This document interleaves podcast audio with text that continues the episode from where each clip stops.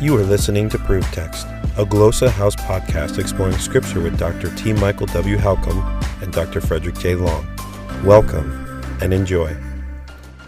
Hello and welcome to Proof Text. I am Michael Halcomb. I'm here with Fred Long, and in this Grammar Point episode, we are thinking a little bit more about participles. This is part seven in our participle series, and uh, Fred's going to give us some insight um, into, I think, supplementary participles. Is that right?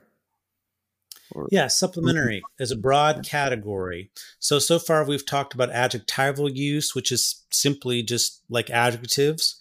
Then the last two episodes, we've been looking at uh, circumstantial participles, which is a new way that's kind of trying to move away from adverbial uses into an informational structural use based on pre or post positioning regarding uh, in relation to the main verb.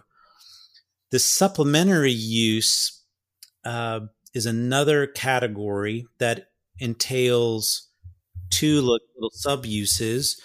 And we'll, we'll, maybe just start with the first one. Uh, a simple one is called complementary.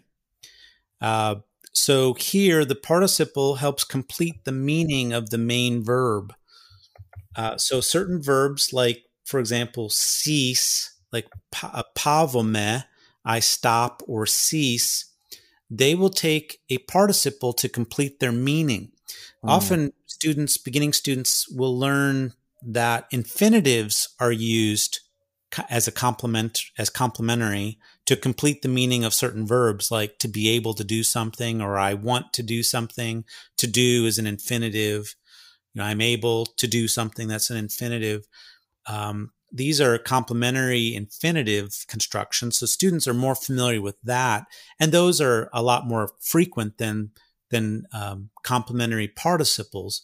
But there are a few verbs, not that many, but a few in, in New Testament Greek that uh, when the, that verb is used, they take a participle to complete their meaning. So, for example, in Ephesians 1 uh, 15, Paul says, I don't stop, actually 16, 116 Ephesians, I don't stop ceasing praying or giving thanks for you all, uh, making remembrance, remembrance of you in my prayers. So, u pavome evchariston. Evchariston is from evcharisteo, I give thanks. And that's a complementary participle.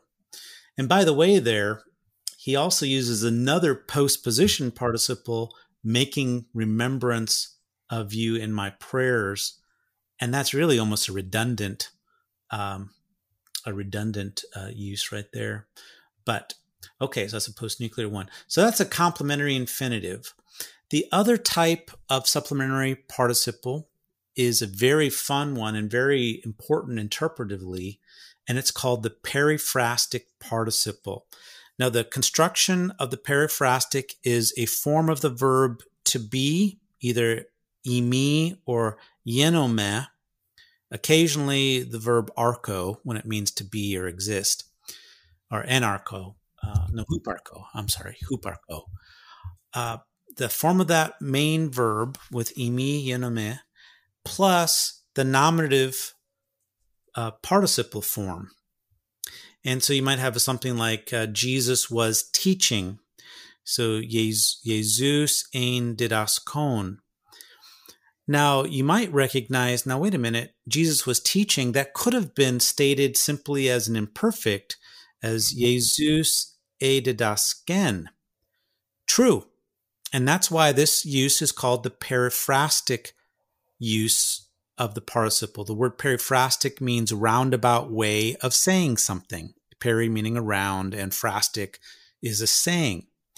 So the periphrastic participle is an optional construction that is a roundabout way of stating something by using a form of a verb of being with the nominative participle. So, why is this? Why, what's the interpretive significance of this? Well, I make a lot of hay of this, and I think it's very important to see that this construction, the periphrastic participle construction, ascribes a verbal attribute to the subject.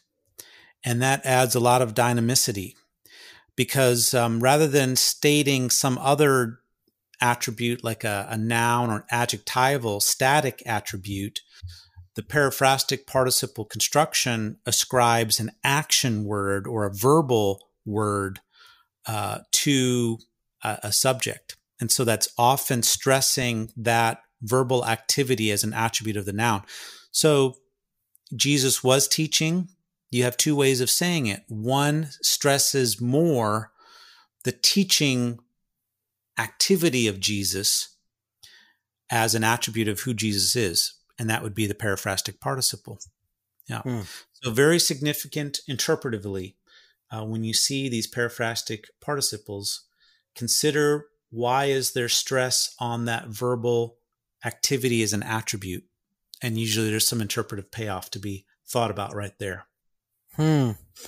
Well, you also just taught me a new word, dynamicity. I've never heard that in my life. Oh so, yeah, I love making new words. Dynamicity. dynamicity. Um, all right. Well, uh, very insightful. And uh, I think we have one more on participles, maybe a couple, I don't know. But um, yeah, we appreciate the insight, Fred, and we hope uh, you enjoyed this episode. Yeah, hope that helps. Looking for creative ways to launch your biblical language studies to the next level? We here at Glossa House create resources with you in mind. We've created a stock of innovative and cutting edge audio, video, digital, and print resources to help you reach your language goals. Visit glossahouse.com to find what you've been looking for. Glossa House, language resources for the global community.